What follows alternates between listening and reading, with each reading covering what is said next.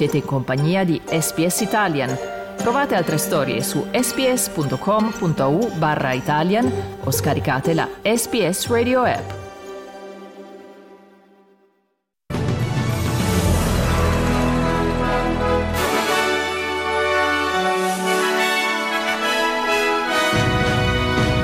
Un negoziato di pace sull'Ucraina potrebbe iniziare in primavera in Svizzera. Prosegue l'emergenza incendi in una vasta zona nei pressi di Ballarat in Victoria. Polemiche in Italia sull'uso di manganelli da parte della polizia alle manifestazioni studentesche pro-Palestina a Pisa e Firenze. Nello sport Milan e Atalanta 1-1 e vittorie di Inter e Juventus in Serie A. Buongiorno qui Domenico Gentile con il giornale radio di lunedì 26 febbraio 2024.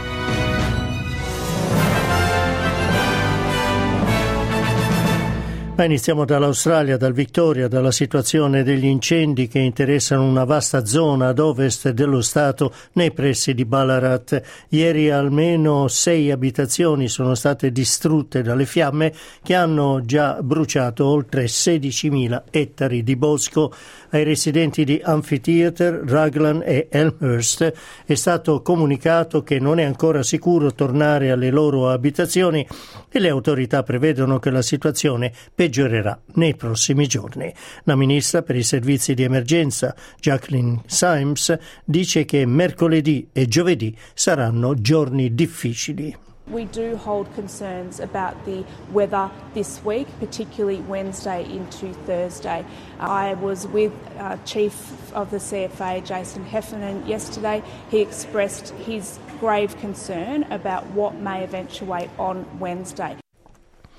Intanto il governo statale ha comunicato che presto annuncerà misure per aiutare le persone colpite dagli incendi.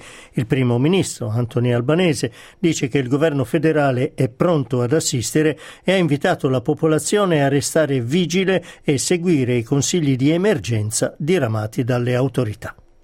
Uh, we will provide whatever support is requested from Victoria. These are difficult times. And I say to people, uh, listen to the advice of the authorities.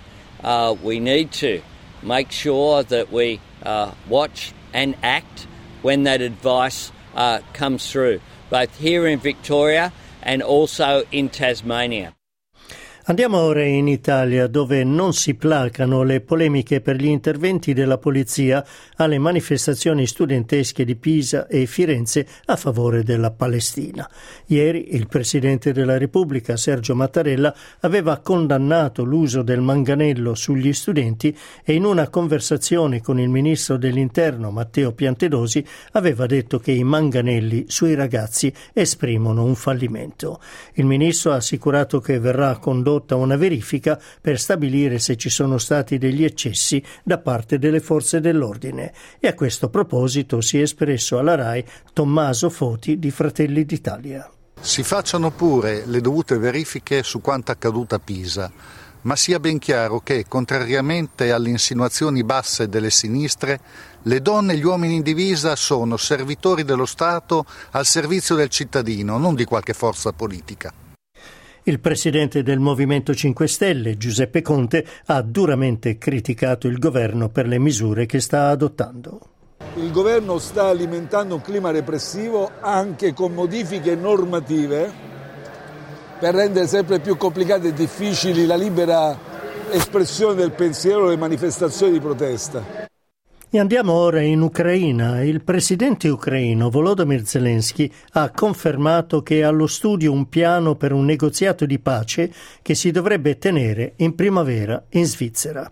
Zelensky ha ribadito che non accetterà alcun piano che non soddisfi gli interessi dell'Ucraina, ma ha aggiunto che un negoziato di pace potrebbe essere la via per arrivare ad una pace giusta e alla fine della guerra. Ми запропонуємо майданчик, на якому він We will offer a platform where he can agree that he has lost this war and that it was a mistake, a big mistake, which for him may seem small, but for us it's a tragedy. And of course it is a tragedy for the entire democratic world. Therefore there must be justice in this matter. тому повинна бути справедливість в цьому питанні. Intanto sono ripresi a Doha, in Qatar, i negoziati per arrivare a un cessate il fuoco a Gaza e il rilascio degli ostaggi israeliani detenuti da Hamas in cambio di prigionieri palestinesi. Se l'accordo verrà raggiunto sarebbero liberati 40 ostaggi israeliani in mano ad Hamas in cambio di centinaia di prigionieri palestinesi da parte di Israele e anche una tregua di sei settimane tra le due parti. Ai negoziati partecipano esperti provenienti da Egitto, Qatar, Stati Uniti e Israele, nonché rappresentanti di Hamas. Dopo questa prima fase i delegati andranno al Cairo per continuare i colloqui. Si tratta del processo iniziato a Parigi il 23 e 24 febbraio.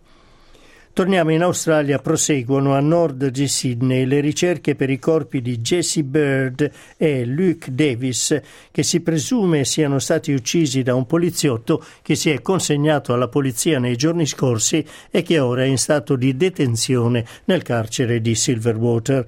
In una dichiarazione la commissaria Karen Webb dice che le indagini sulla vicenda proseguono senza sosta e, che, e chiede alla comunità di essere paziente mentre mentre la polizia cerca di determinare cosa sia successo.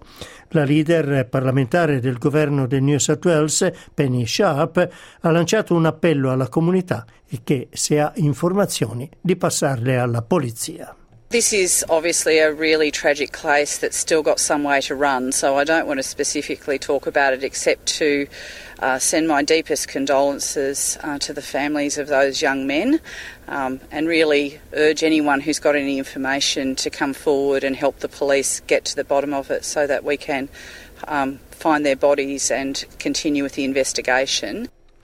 Torniamo brevemente in Italia. Si sono concluse le operazioni di voto per le regionali in Sardegna, dove erano chiamati alle, urna, alle, urne, cioè circa un milione e mezzo di cittadini.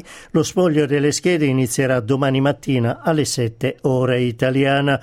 Quattro gli sfidanti alla carica di presidente della regione, Paolo Truzzu per il centrodestra con nove liste, Alessandra Todde per il campo largo attrazione PD, Movimento 5 Stelle che raggruppa dieci liste, Renato Soru con una coalizione sarda formata da cinque liste e Lucia Chessa con la lista autonomista Sardigna eh, Resiste.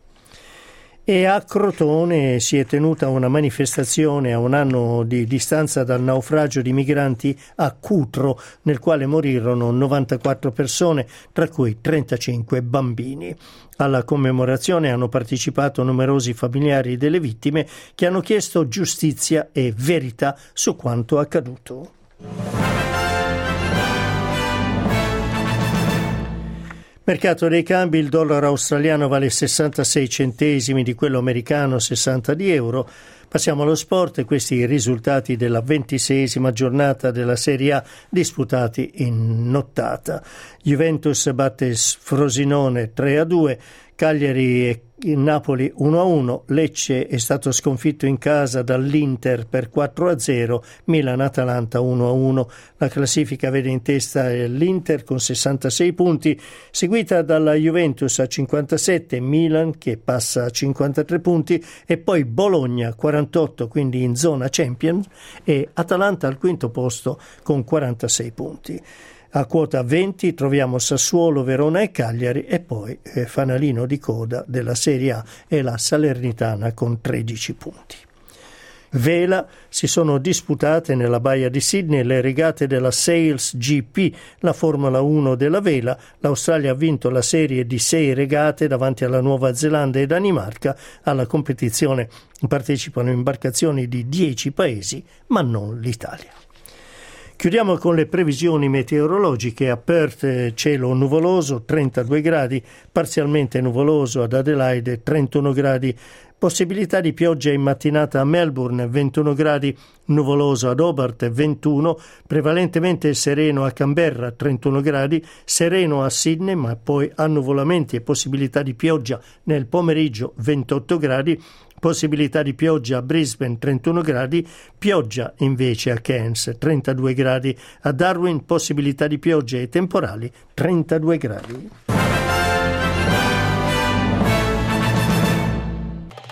Volete ascoltare altre storie come questa? Potete trovarle su Apple Podcasts, Google Podcasts, Spotify o ovunque scarichiate i vostri podcast.